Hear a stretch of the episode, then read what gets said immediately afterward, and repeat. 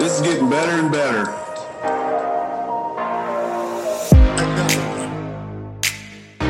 Nice to meet you. Here.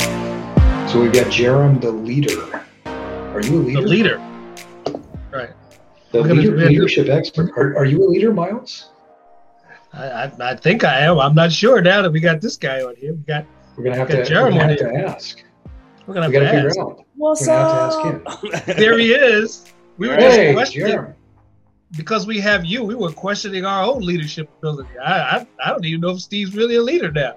I, I, defi- I know definitely you're not a leader. I, am struggling with it. I'm, I can't even Because believe nobody myself. follows. People, Yeah, if nobody they follow follows. you on the on the uh, sidewalk, they then they go to the other side. That's right. Yeah, I'm struggling, but that's why Yeah. we have Jarom on here today because he's gonna clear all this shit right up for us. yeah, this is why I'm here. I'm, I'm, I'm here mostly to, uh, to to make sure that you know what, whatever sort of conflict between friends and colleagues, I, I can figure that out and decide truly who is the best one. That's really what I'm here to do. Exactly. Yeah. Well, I think your I think your message is on delivering to Miles the sad news. You know, And he, we are he likes to be the into- best. we are going to get into a little bit about emotional intelligence, Yeah, we're talking Which- emotional intelligence tonight, right? which which which I think right now in this political climate, social climate, there is a lack of emotional intelligence. So we're going to get into a little bit of that. And I think there has been for a long time, right? I mean, there's been a, there's been a lack of emotional intelligence for quite some time, and I'm not just talking about your own emotional intelligence, Miles. I'm talking about in the uh, country. Yeah. And I think that we've gone downhill. So we'll talk about that today. But yeah, Well, Jarom, we're, we're excited to have you on. Yeah, we really are. we are really like excited to have you. I, I yeah, didn't so realize thanks, I was thanks for joining us. I didn't realize I was resolving a feud, but you know what? Whatever, whatever, exp- whatever gets me exposure, man. I'm happy to do that. Yeah, I love it. Well, normally, but- normally we start our episode by asking our guests a question. Um, and, and what I'd love to know from you tonight, Jeremy, is what's making you laugh today? Yeah. laugh today. Um, Yeah. yeah. So I have today. I I had kind of a, a convention that I went to with some other with some other presenters and uh, up in Los Angeles. Um, so the LA traffic is laughable. So that's one thing. And then the I didn't laugh, I would See, cry. that's emotional intelligence. That's Right. For most people, That is. LA traffic is about killing people and being pissed. And so you've already scored like one star with us already. When you talk about LA traffic is laughable. You've already flipped is- that paradigm. So we Yeah, what love was you that already. movie with Michael Douglas? When wasn't it Michael Douglas when he was angry Yeah. and he got out of the uh, traffic and then went and shot up the town? That's right. Yeah, I forgot the name was of the it. name of that? Um, Standing it's- it's- tall. Standing Tall, Michael Douglas. That's There right. you go. So that wasn't you today. that was not me today. No, no. You didn't pull out the shotgun. You're not Mhm. walking out of your car. Okay, I left good, my good. sawn off in the trunk. Yeah. I Thank decided- Yep. Yeah. And if, if anybody sees and if anybody sees you smiling in your car, it's infectious. Well, they go, Yes. this guy's smiling, so I'm like, Why? Why am I pissed? He's having fun. like Let me have some fun in my car. I feel like I'm giving an inaccurate representation of what I'm like in traffic. Uh, but uh, anyway, the, uh, um, no, man. Um, I, I saw some really great people today, and uh, somehow somebody got a hold of a dodgeball that was in the same like convention room, and a, a little mini dodgeball game broke out. So that was interesting as well. Wow, that's awesome. That is awesome. Well, That you know is what they say: you dodge a wrench, you can dodge a ball. I did throw a water bottle, so they were just Hey, I'm sure it's the worse same thing. dodgeballs, you know. I was recently reading um, a- a, a story about Phil Jackson, the ex-coach of the Lakers and the Bulls, and th- he had you. What you just said kind of reminded me of this a little bit because he said um, guys would be headed off to practice, and they knew the practice was going to be tough because of something that they did wrong the other day, and everybody was pissed at it. And they would all come into practice, and Phil Jackson would say, "We're going to a yoga class." or we're going to the movies. And they all thought that they were about to get hollered at by the coach, but he flipped it on them and they would go to the movies or they would go do yoga classes. So it sounded like when you said there was this this this this soccer ball and everybody's expecting one thing and you really just change it on them, which really makes everybody relax afterwards once the seriousness starts to come to play. So it just reminded, it just triggered that in my brain. yeah, well, that's and that's how we do it, right? So dodge a wrench, dodge a ball, dodge a water bottle today. Here we go. And with that, folks, we want to welcome you to another episode of the Evolve Podcast. Uh, a man who changed the dodgeball to a soccer ball, living in Oberlin, Ohio himself, is a resident intellectual. W. Miles Riley. Welcome, Miles. Thank you. Thank you. Thank great, you, Steve. Great to have you joining us today. And in the mountains of Utah, at least I think I am, because of the smoke, I can't see anything. I am Steve Cutler. Uh, today's guest is a man who is going to inspire your soul. Uh, we are excited to have Jarom Smith joining us. And Jarom says, I'm a former Hollywood producer turned professional keynote speaker, and I've never really looked back. I grew up in San Diego, California. I entered the film business around the age of 24, gained a bit of an audience, started working with a youth mentoring company, and after realizing the strong need for emotional accountability with youth and adults, I created some content that was picked up with, or that has picked up some steam. I've been featured in Forbes and as an expert in leadership and emotional intelligence, and also featured speaker in Yahoo Finance. My work has been reviewed by celebrities and thought leaders, and I will be taking the stage very soon at a TEDx conference. I've been a speaker professionally for six years and opened a one on one coaching program in January. So, Jarom, we are excited to have you. Uh, thanks for coming on the Evolve podcast with us. Oh, thank you very much. Happy to be here. Yeah, man. Yeah. So let, so what a what a cool story. I mean, you uh, started out in the entertainment industry and saw a need. Talk a little bit about that need that you saw uh, relative to the emotional accountability. Uh, I love the way that you put that. I, I'm I'm I'm a thousand percent on board, but I want to hear your perspective on it. So, talk to us about what you saw there for sure. You know, if I could go back, if I could go back uh, and ask Forbes to change that particular wording, I would actually say rather than um, emotional intelligence, I would probably say emotional accountability. And um, mm. so when I was in the film business, there was something that I noticed, and you know, you would think it was just, I, I, at least I think a lot of people would think that the emotional uh, intelligence or emotional accountability part would uh, just be with the actors, right? because the, the, when it comes to and that's a lot of what I did in the in uh, the industry was acting. I got into production just so I could get into more films, and um, it wasn't long after a while, and I, I would help films get funded as well. And it wasn't long after I got in there that even though I was working with a company that I really liked for the most part, um, they it, it was interesting how this industry attracted so many so many people who were who were still looking for something. I mean, we're all mm-hmm. looking for something. Um, these people seemed, uh, the industry really seemed, at least from what I was seeing, really seemed to attract people who who were uh, looking for validation of some kind. Gotcha. And, yeah. and very deep level. Deep level. Sure. Okay. Yeah, and, and, and for sure, the reason it does that, any kind of industry that that um, attracts people or, or that promises some sort of fame that usually will attract people who are looking for fame as some sort of escapism to their um, to their distress and so that's why we do this podcast miles yeah. and i have no self-confidence whatsoever we just want fame that's it when we're famous i don't even know what we're going to do right and that's what most of us are that's why i got on the people so good, uh, good. And I would not say that I was completely excluded from that when it came to when it came to the film business. That was attractive. You know, the uh, you know people were impressed by it. when you actually get into the film business, you realize this is just another job, um, but one that pays less than most. you know, um, so yeah, uh, yeah. Um, I, I definitely looked around and I, I, would see these things. But even after working with celebrities, I noticed it was the same thing. They were also really, a lot of them were also still looking for validation. They were still looking for people to be impressed with them, even after they achieved what most people would think was fame. Uh, it, it, it, never really stopped, and, and it's an insatiable need. So coming i would say when that was an observation that was made in the film business. And a lot of people told me similar things as well. They they uh, they said if you're going to make it you have to do this. If you're not uh, whatever make it means right? Um, if you're to if you're going to do well in this business you have to do this. And i and i started seeing that most of them were wrong that there were hmm. there were actually uh, when you treated the film business like a business, there were actually many paths to to get success and to shortcut things. But what was lacking in a lot of those people who didn't make it was a general understanding of how people work. Ah, that's interesting. That's really interesting.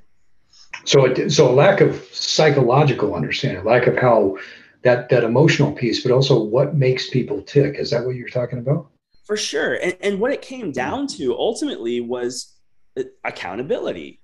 That these um, that accountability. I, I tried to wrap my head around it. Like, what is it that all of these people are? Not all of them, because many of them were actually quite emotionally intelligent. But what is it that so many of these people are looking for and they're not finding? Why is it that they can't hold a conversation with somebody um, right without coming off really strange or or why is it that they grew up in high school they developed this inability to communicate with other people or to or, or to communicate with people who intimidated them even more so and then that followed them their whole lives until they felt like the film business was the only way for them to gain validation rather than having gained it before. Um, and it really all came down to accountability which is another long explanation. it really did come down to emotional accountability. Are these people accountable for their own feelings?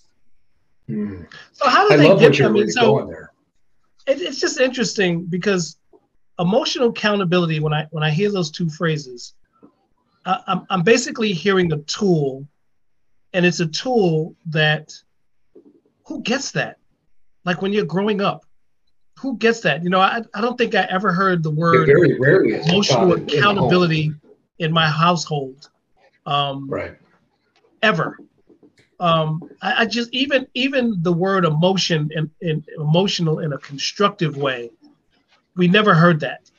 You know, like every once in a while, your mother would say, "Well, you got to watch your emotions." And, and, you know, as a kid, you're like, "What is she talking about?" How do you, what, what, I, I, and, and, and, and that's a good point because it's often used in a negative connotation, right? Right the and then accountability right. so yeah. how do you start how do people get to see what this is when they hear that phrase how do they take a deeper dive and go okay what does this really mean to me from the perspective of what we're talking about these people in in the film industry who don't have that emotional accountability yeah and, and again i don't want to bash on the film industry because that was really a, a, that was really a, a beef part a, a, beef a brief part of my uh of my career until i entered this new thing it was just a very educational part of my career it's yeah, really a snapshot yeah, it's really where I started looking at things, at seeing, you know, I was in my early 20s and I was looking at the world the way things were and trying to, you know, when, I think a lot of people when they're in their mid 20s, they are looking at they're looking at the world and they want to understand what truth is and the way things mm-hmm. are. And to me, um, when it comes to accountability, it has to do with fairness. And you know, if if I'm going to expect something of somebody else, then I also need to be willing to, to provide that when when I'm in a similar situation. So what mm. um and, the reason you may have never heard of emotional accountability is it's kind of a it's kind of a phrase that I started using. I've never heard anyone else use it either. Um, so I may have coined it. I'm sure somebody else has used it once before, um, but uh, I may have coined the phrase. Um, um, when I talk about emotional accountability, I mean that because I feel a certain way or whatever emotion I'm feeling is not necessarily correlated to truth. Yeah. Oh, that's interesting. That's really interesting. Right. And so and so emotional when it comes to emotional intelligence, my definition, my personal definition of emotional intelligence is number 1, understanding where an emotion is coming from. And number 2, understanding whether or not it is connected, related or correlated to truth. Hmm. Right. If somebody okay. if, if somebody tells me I'm fat, and th- that doesn't mean I'm fat that right. I'm necessarily. That just means that they want, that doesn't even mean that they think I'm fat. That just means that they said I'm fat. um, right. Now, if right. I start to hear that over and over again from a lot of different people, well, then there's a, a good chance that I'm fat. you but, might want to look in the mirror at that point. Sure, but then we break it down yeah. even more, right? We break it down even. you may want to look in the mirror. We we um, want to break it down more. So somebody told me I'm fat. Did they intend harm? my uh, uh, emotional intelligence would stop me there and say, did this person intend harm? Because just because they said I'm fat does not necessarily mean they intend harm. But we mm-hmm. often assume that it does. So if that's broken down even more, but let's say they did intend harm. Let's say they did intend harm.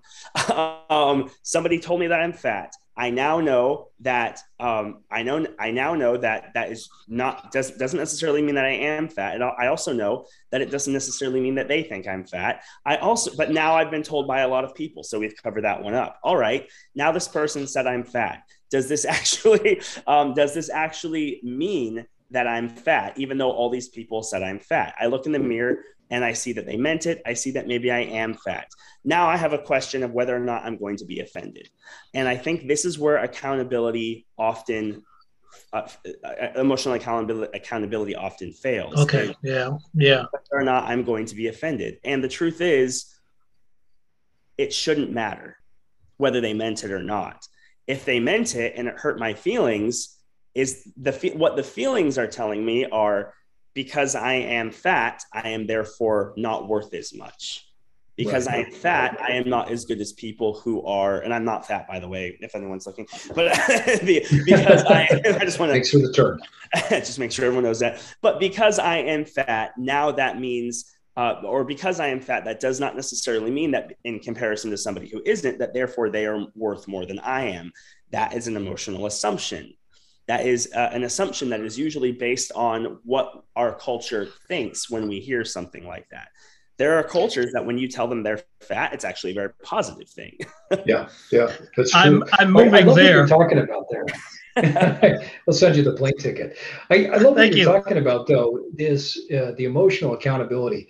Now, I've heard of accountability. I've read a lot about emotional intelligence, but I love how you put those two things together. And I think it's a beautiful definition. I, I, want to go back to what you talked about just a second ago when you're saying, I have the choice. When someone says something, whether they intended to offend me, hurt me, whatever, I have the choice whether or not I'm going to be offended. Now, I may feel bad.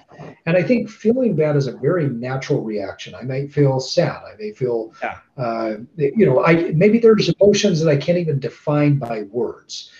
But, and this is a huge but, I don't have to become offended.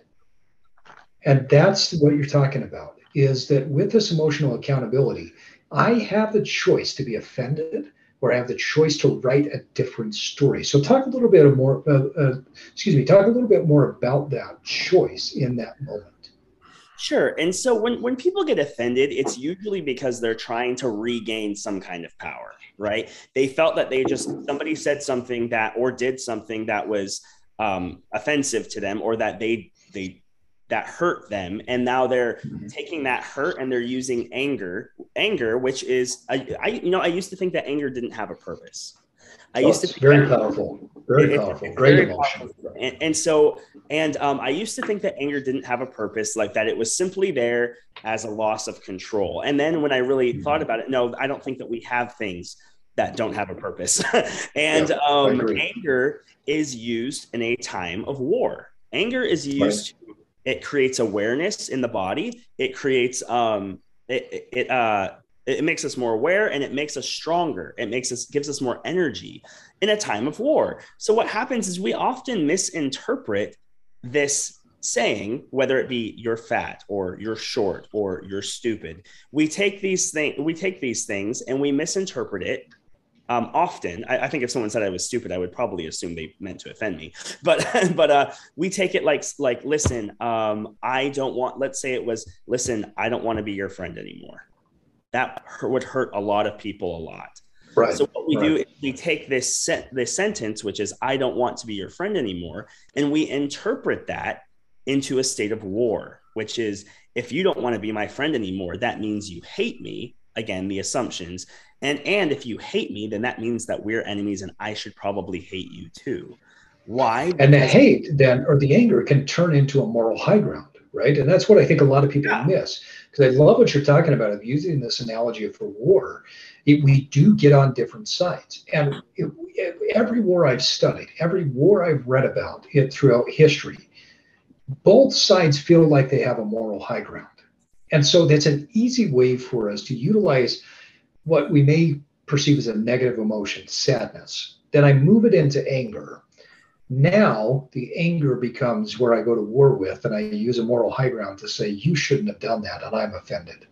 Right. And the anger is highly connected to the moral high ground for sure. It is, It yeah, is very absolutely. That's that's where they in fact the anger almost gives them an excuse. And do, you know what I, I really blame it on is uh, network television. Because in this in this or, or, or reality TV, and, and and this is it's there's nothing wrong that it's not not anything wrong that the writers themselves did, but in this attempt to create drama, right? They have to create situations where I remember watching Lost, and I love the show Lost, but there were times where the show was kind of losing ideas. You could tell the writers were kind of losing ideas.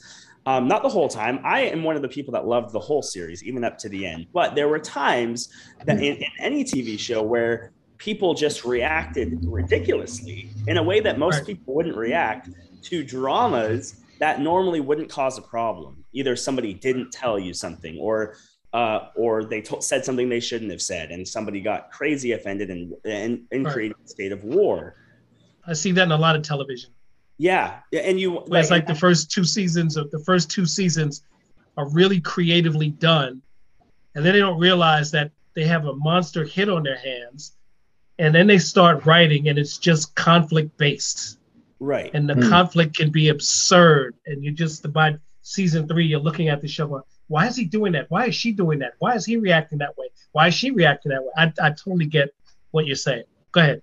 And, and it's manufactured. They call that a manufactured drama in the film business. Right. Okay. Um, they, they created something because they needed some sort of because people are intrigued by conflict. I kind of get bored of it after a while. Um, but uh, and that's because. But think about that though. That's people's lives. Oftentimes, we do the same thing. We've got to, we got Act One. We got Act Two maybe we have some uh, intellect and some creativity going into it. By the time we get to Act Three in our life, we're like, oh, what do I do? And so then, if we don't know any better, we don't have this emotional accountability that you're talking about, Jeremy. Maybe we just go towards conflict, and that's what our life is about. And for a lot of people, it is. For a lot of people, they feel value through conflict. It makes them feel mm-hmm. they're important. It makes them feel like they have something important happening in their lives if they if they don't, if they or if they feel that they don't um, mm-hmm. and it makes them feel like a winner. It makes them feel powerful. It, it's like a gambling game. It get if they can create a conflict, they might win, and if they win, that mm. feel good. And so Great I know point. a lot of people that. I, in fact, I can really think of one who I won't say, but um, one person in particular in my life who loves to create conflict, and that person ends up alone, and it's because mm. they usually it usually comes down to a an, an unwillingness to accept their own faults. And uh, when it comes to emotional intelligence and all this and, and all of this i uh, i'm to tell you a little story. So when i was in my when i was in my early 20s i had two friends who who seemed to be even though i introduced them both i was you know a young boy and i had two of my two of my friends who ended up getting along better with each other than they did with me. And that hurt a lot. In fact, it was very obvious that they liked each other more than they liked me and would hmm. sometimes even do things with without me. Right. And so what what How does dare they? Huh? How dare they? How dare right? they, right? Yeah. Because this is what I did. I created a contract in my head that I didn't have them sign. My hmm. contract said we're going to be I love that. forever, and, and you can't be you can't be better friends with each other than you are with me. My contract. You, got to stay 75%. I've got 90%. You got to stay 75. Exactly. Right. Right. Yeah. and so it's like, this is our friendship contract. Um, if you break this contract, then we are not just only not going to be friends anymore, we're going to be enemies right mm-hmm. and we do this now with dating it makes a little more sense because there is a, a, commitment there but with friends i didn't have any i didn't have any kind of contract that said we have to be friends forever forever. And so what happens when people have this contract and and their friend decides i really don't care for this person anymore. This person has offended me. This person has annoyed me. This person has threatened has been threatening to me. Um, the, you, those are usually the three reasons people pull away from other people. Um, when they feel that pulling away they feel a sense of betrayal even though no co- contract was broken and then they go into a state of war because that's the only way they can win at that point. Wow, that's really interesting perspective. Right. Very insightful. A, a lot of us um, would think that sounds like a terrible way to live, when in reality, as I personally gained more emotional intelligence and looked at this particular situation and said, asked myself, why is, and this is just one example, but I asked myself, why is it that I feel so terrible right now? And and what is it that they did wrong? And the answer was, I feel terrible because I don't feel valuable anymore. Um, I, I, I put my value in their hands, and then and then they they fell short in my according to my contract. So then, then, then what happens to my value? My my value was in their hands, and and it relied on this contract that I wrote that they never signed. Then once the contract was broken, so was my value. Well, it, and you bring up a great point when you're talking about your value. See, the funny thing is, we, we all have multiple relationships where at varying levels of engagement, varying levels of love and interaction, and we're okay with most of those. But when certain amounts of engagement or love reduce, if we went in at that particular level that we're currently at, we probably would have been okay with that. But when something reduces, then automatically we make that tie to worth. We make that tie to our value has gone down. Mm-hmm. And that's not necessarily the case. It just might be a timing thing. It might be that, uh, like you talked about, maybe your friends were getting along better than what the two of you were, the three of you were together. There's nothing wrong with that. And I'm sure you have great friends that you connect with even more and better than what you did there. But what a crazy thing we do to ourselves, where we tie so much of our value to what our past level of love, acceptance, and connection was. Well, and have you ever met anyone who ties their value to their favorite football team? no. what are you talking about?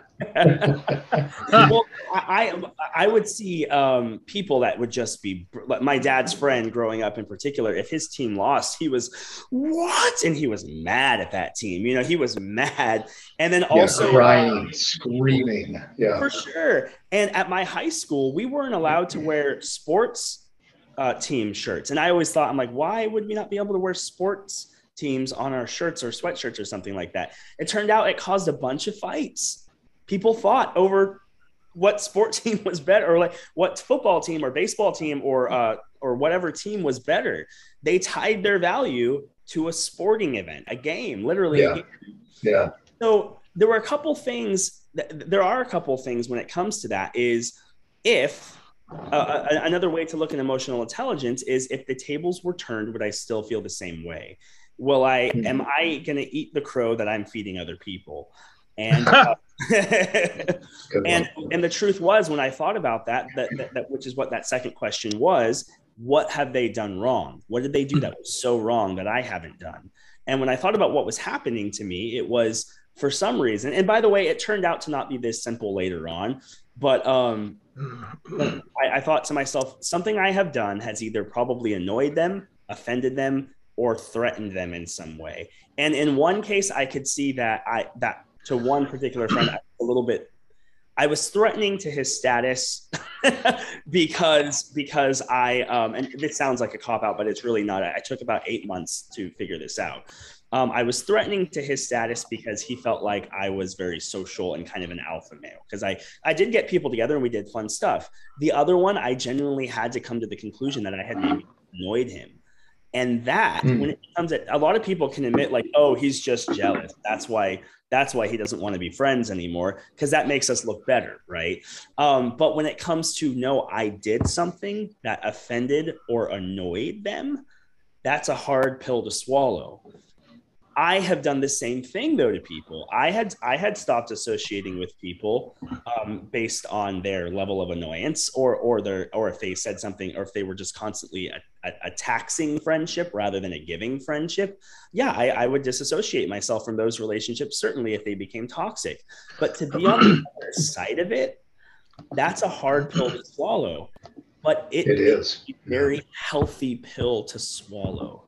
Hmm. when when we can realize um, that that sometimes we fall short and because of that maybe people just we're not we're not their bag anymore. We're not we're not gonna they're not gonna be happy with us. If we can swallow that pill and just be okay with it and say to ourselves i remember there were three things i told to myself. In fact i remember exactly where i was standing. I was actually at my mom's house in arizona when i when i came to this conclusion. I said i don't know what i did wrong but i'm sorry like I said this in my head. I was like, I if I offended them or annoyed them, I'm sorry. Um, I'm a human being and I'm not perfect, and I'll just have to do better next time. And then came the next test, was which was um, normally what people would say is, "Oh, that's messed up," which is what some of my friends told me when I told them about the situation. That's messed up. That mean um, um, they're not your real friends anyway. I'm like, no, I think they are my friends. I just think that they're going through something or, or mm-hmm. I've done something to offend them, and that's totally okay. The only way that I can say for sure that they didn't do anything wrong and that this isn't their fault is if my level of friendship, in my opinion of them, does not change based on their opinion of me. Because then at that point, I am no longer in control of my own emotions and I have to stay accountable to my own emotions. You know yeah, what's really interesting about, about this? The- internal and external, right? Because part of this is you're you're going when we sometimes when we push our accountability off and we don't take accountability, sometimes it's internal, sometimes it's external. We may blame it on another person, or we may blame it on some sort of factor inside of ourselves. But when you have true accountability, I, th- I think what you the way you talked about this is very beautiful. That if I hold true accountability, that means that I'm going to face the negativity head on. As soon as I face the negativity, life becomes much easier. So when you recognize that something's not great, when you recognize that something is not um, where you want it to be, then all of a sudden life shifts and becomes better and easier. Sure. And, and with the acknowledgement that just because I did something wrong or I did something that wasn't perfect, just because I have faults does not make me less valuable. Um, yeah. I, I, I, I, did have, I, I, and I have, I have, I had friends at that point too that I, I kind of gave them a little space. I wasn't sure what I had done, and it turned out that that I wasn't completely wrong. And, and to be honest, I, I mean, I, it turned out I wasn't completely right about everything. And had I reacted in a way that had been you know, in a state of war, I would have lost those friends. And they're still my mm-hmm. friends till this day. It was just a little moment we had. So when people look around them and they wonder why they're alone um, and that they keep pushing people away, it's usually because they made some sort of assumption because they weren't willing to look at their own emotion and look at it objectively. Most yeah. people have to blame somebody else because the idea of the idea of acknowledging the fact that they might not be perfect or that that they might have done something wrong or offended somebody else is terrifying for them. Yeah. It's funny I look at I look at what's going on today and after having this conversation for the last 10 minutes I'm really fucking scared. Like I'm scared. and I say that because I'm scared that 40 minutes into this conversation, you think we've been having a 10 minute conversation. Well, I'm talking about the topic we're on right now. this, little, this, this little segment right now because everything that you we've been saying is really they're these tools. Yeah. And I'm not sure everybody, well, I am sure most don't have these tools. And and the tragic part of this comedy is when I look at social media, I always wonder if I look left, it looks like social media could be a beautiful thing for exposing our emotional accountability limitations. And and we we gain a certain amount of knowledge from this. And when I look to the right, it looks like we're just all being shoved off this precipice. Mm. And I'm not sure which direction we're going in. Um, I have hope because the three of us are here having this conversation, um, and I'm sure others are having it. But it seems like in the wider world, these tools are really missing. And it took me, if you think about, I mean, here I am, the expert, right? It took me, I don't think I fully accepted all of that until I was about 27.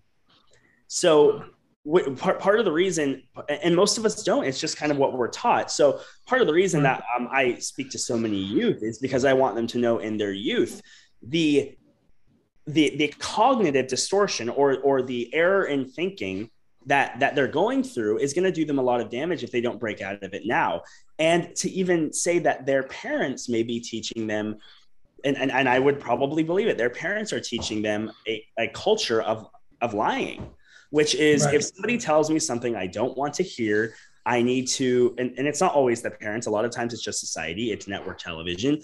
But if somebody tells me something I don't want to hear, I can react this way and avoid responsibility. If I react this way and I become outraged, it's a way to avoid the responsibility of actually changing it. What, what I have found is that when somebody gives me feedback, that's not easy to hear. And it's like Steve said, um, it's not easy to hear all the time. And it does, just because we're not angry doesn't mean that it doesn't hurt. It doesn't mean that we're not disappointed, right. though that alleviates eventually as well. When somebody tells me something like, I, I remember uh, one of my best friends, he, uh, I did something silly and I kind of like tapped his cheek like that, like, ah, you. And he was like, and he tells me pretty, pretty bluntly, but not offensively. He says, I don't like it when people touch my face. Now, how do people, how do people normally react to that situation? And because I had been practicing these things more and more, and it really does, emotional accountability takes practice. It does. Yeah. It really yeah. takes practice. And so I'm like, I'm not going to be normally what I would do is I would either do something that was like silly or funny um, to make fun of him in order to avoid, you know, accepting his feedback, or I would get really awkward and quiet and sad and feel stupid. But rather doing either one because I had been practicing this, it was one of my my first opportunities to say, "Oh, you know what? I'm sorry, I won't do it again." Right. Yeah. We moved on. and we had a great night. It didn't become it's only as awkward as you make it. We we were we were fine. We had a great time and that is um, it takes practice but if we can just learn to accept people's feedback and not take it personally it's actually a very peaceful way to live. Oh it's yeah. extremely peaceful. I think that there are two lost arts in our society. Number one it's sitting up standing up when we get negative feedback and accepting it understanding where it's coming from first and foremost. sure and I, I remember, and this is probably the only time in my life that I have or will ever uh, quote Hillary Clinton, but she said, "I don't take, I don't take." Uh, thank you for the laugh because I'm not a big Hillary Clinton fan, but I do love this quote from her. Um, she she said, "I don't take feedbacks um, personally, but I do take it seriously." And I think that that's a, a lost art. That when someone gives us feedback, especially if it's negative, we need to hear it. We need to hear it and contextualize it. And then the second thing, Jeremiah, that I think you alluded to, was the art of the apology. Learning how to give a genuine, real, clear, and concise apology is a beautiful art. Those two things coupled together are the most peaceful acts we can do, not just for the world, but for our internal universe, for who we are in our depths of our soul. And I believe that those two things bring a significant amount of emotional intelligence and emotional accountability. Right. And, and part of the reason, oh, sorry. Oh, no, go ahead. Um, part of the reason Miles, Miles was just brushing the food off of his face. There you go. so I, I, thought about that. Why is it that it's so hard for us to accept feedback, and why is it that it's so hard for us to apologize? And I created a whole new vein of content uh, based on that one thing, which was judgment. And mm. and judgment, and when I say judgment, I'm referring specifically to our comparison of ourselves to the rest of the world, and um, our comparison of other people to the rest of the world or to whatever to whatever assumption or standard that we feel that person should be hitting. And so what's interesting about that what i found about judgment is that no matter what whatever standard that I hold other people to, and I always compare it to driving because I can get kind of road ragey um, when I when I uh, especially driving. That's a, that's the line of the night, road ragey. That's the first time I've ever heard that. Another phrase I coined. Um, yeah, not as cool as emotional accountability, but you can use trade it no charge. Um, the uh, when I'll get all road ragey, right? And I'll, and it's usually because somebody did something that was honestly very, very dumb. And I'll be like, what the heck was that? Like, come on, learn to drive. And then there was this one time that I did that same thing, and it had to do when we were trying to merge onto the freeway, and they did something really dumb. And then I got mad at them. And then almost immediately after, I did the exact same thing. So, so what did I do there? You know, what did I do there? I I put this judgment on them and I said, my belief system there was if this person does A, then they are dumb. If this person yeah. does this, then they are dumb. And then I did said thing, which was dumb. And therefore, if I follow the belief system, that means that I'm also dumb. And then we usually defend and say, oh, but it's different for me. But truthfully, deep down inside, what we're doing is when we hold someone to a certain standard of judgment, then when we end up doing the same thing, which we usually do, um, we therefore um, follow the belief that we're dumb too. Whereas if we had just, if I had looked at the situation and said that person did something because they were distracted or had a moment of weakness, they had a moment where they weren't thinking clearly or they just weren't thinking about it, then when I had done the same thing, I would have given myself that same measure of grace.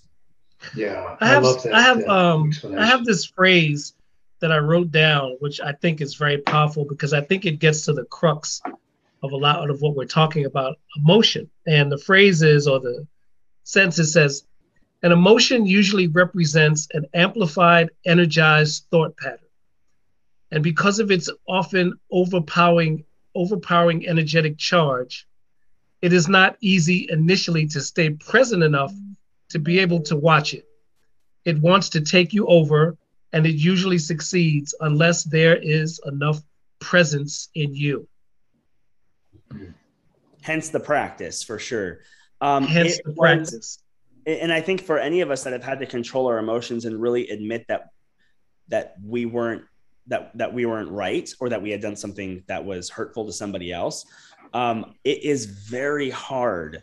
It is so hard to sit there and to feel an emotion of sadness or hurt and to sit there and not deflect it, which is what usually anger or a state of war is. We want to deflect it immediately because we don't like it, it hurts. Um, yeah. We want to close it off or we want to blame it on somebody else. But to sit there and stew in our own comparison to somebody else or to sit there and stew in our own self loathing is not tasty to people. They don't, we, we yeah. don't want to do it. well, it, it is a tough thing to break. And I like how you're talking about the practice. I think that practice is key to everything in life, and there is a there's a neurological and physiological thing that has to happen in order for us to shift into a better state. And in order to do that, we have to practice. And if we want to get into a better state on a regular basis, practice is key. Well, Jeremy, we're coming up on our time, and I want to run through just a few rapid fire questions for you. Wait, uh, so wait, wait, wait, wait. Before oh, he does it, you always do this. You wait, always, and you move your think, hand like that. Because I think this is hilarious. so, Gerald. Okay. As as I as I was reading stuff, you know, looking at some things, your your online presence, um, your website, um, I put your name in, and this came up. Oh my god, it's, a slight error. I, I don't know. And you might just preface that I worked in entertainment for a long time, but keep going. okay, me, me too. We won't talk about those other films you did. That's, I spent that's not 21, on this podcast. My night I job. spent yes. I spent 21 years working at a place called the New York Shakespeare Festival, and five years on the TV show Law and Order. So I've been like knee deep in that industry. Anyway, but this is and looking up, looking you up. This is what came up, and I'll, I'll fix it up. It says Unanimous Media CEO um, Jerome Smith is doubly is doubling down on black storytelling with um, Sony Studios partnership. okay, so let, so let, me. I know. so let me clear it up. Um, there's somebody named Jeron, J E R O N Smith. Oh, sure and, and he's Af- and he's and, he, and he's he's African American, and apparently he's worked out some deal with Sony to do this storytelling thing. So when I first saw it, I first looked at it, I was like, okay, so this guy's doing black storytelling. I So really want to white guy doing find black out what's story. going. White guys doing black. Well, there's a very rich history there. I'd be honored. Uh, can't say that. Uh, but That's great. All right, Jarom. So rapid fire questions. So what we're looking for is just one word or one um, uh, quick statement response. Uh, so you ready to go? this is like a this. I haven't haven't done this since like this is like a time test at school. Yes, go for it. All right. Yeah, yeah. It's like a game show. All right. So let's talk disruption. How do you disrupt your life in order to spark a new growth? Time to my oh, one word, right? Well, one word, one phrase. Either way. Vacation. I love it. Okay. How have you evolved over the years?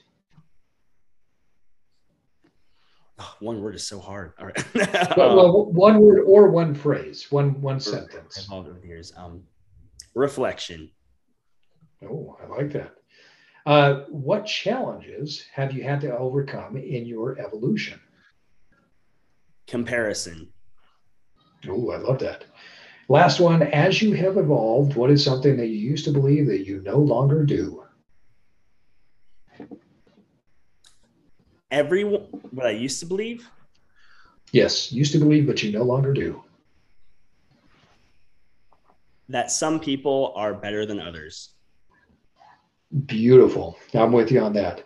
Well, and on that note, folks, it is time for us to wrap up another episode of the Evolve podcast. I want to thank our guest, Jeremy Smith, for joining us today, and my co host, W. Miles Riley in Oberlin, Ohio. We've had a great conversation today, and we hope that you, our evolutionary listeners, took something with you that will help you on your personal evolution. So, Jeremy, you're always uh, creating some new content, doing some amazing things, but what's the best way for people to follow what you do? I would say the best way for people to follow what I do is to text the number 310-497-38 I'm sorry 310-496-3807 it'll go straight to me. Great. Let's give that number one more time. that's 310-496-3807 we can we can have a direct chat with each other. Also um, uh, yeah I would say Facebook Instagram Jarom Smith I'm the probably the most popular one there's not a lot of us out there that is probably true. You are the most popular Jarom Smith out there. Well, thanks, Jarom, for joining us. And uh, folks, hey, uh, do me a favor, will you? Don't wait. Go smash the stars on the ratings, uh, whatever app you're listening to the Evolve podcast on. It really helps us to get amazing guests like Jarom to come on the show. Uh, but Miles, you're looking especially beautiful tonight. Uh, what's new at Evolve? Well, folks, I think um, we are going to start to highlight the Evolve Your Soul t shirt. Um, it is a great shirt, and since our souls are always being dragged through the ringer, whether good or bad, our souls are consistently evolving.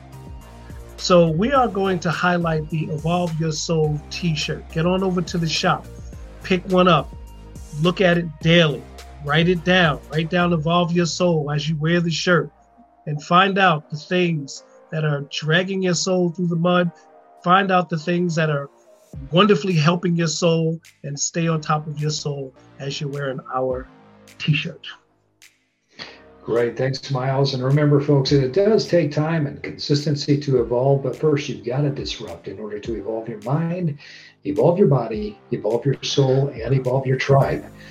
You're fantastic, but uh, now it's time for you to get out there and evolve. and evolve